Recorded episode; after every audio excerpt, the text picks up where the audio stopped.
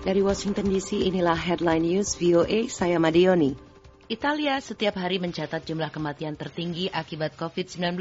Kepala Perlindungan Sipil Italia, Angelo Borelli hari Jumat mengumumkan ada 627 kematian baru. Jumlah kasus baru juga sangat tinggi, 5.986 kasus. Total resmi kematian secara keseluruhan menjadi 4.302 dan kasus infeksi menjadi 47.021.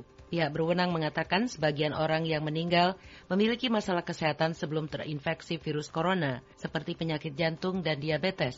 Lonjakan jumlah di negara Eropa dengan perebakan wabah tertinggi itu terjadi meskipun ada penutupan wilayah secara nasional untuk secara drastis membatasi warga meninggalkan rumah mereka. Amerika akan mengambil tindakan lebih jauh mengisolasi diri dari dunia di tengah pandemi global virus corona. Perbatasan Amerika dengan Kanada dan Meksiko akan ditutup bagi pelaku perjalanan yang tidak penting mulai tengah malam Sabtu. Uh, the United States and Mexico have agreed to restrict non-essential travel across our shared border.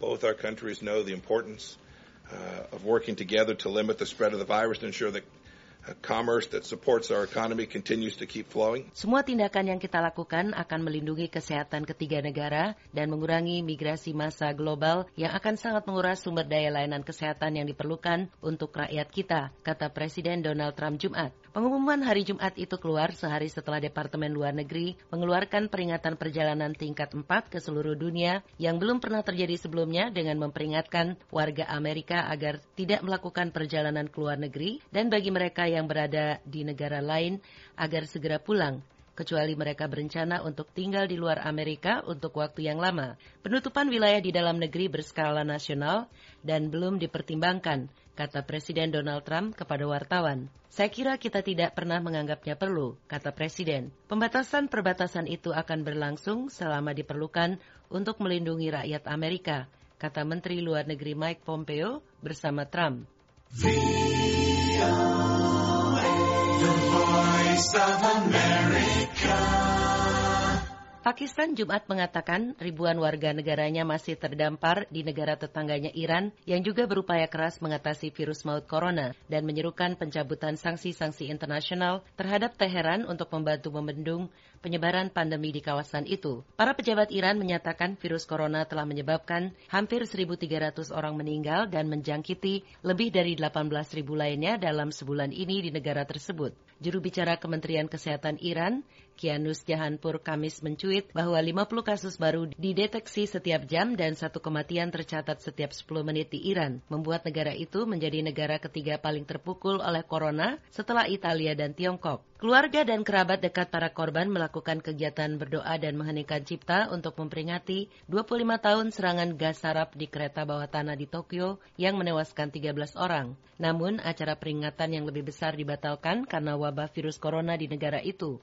Serangan yang dimotori pemimpin Sekte Hari Kiamat Aum Sinrikyo pada 20 Maret 1995 itu mencederai ribuan orang dan memaksa negara yang relatif aman itu menghadapi resiko terorisme perkotaan.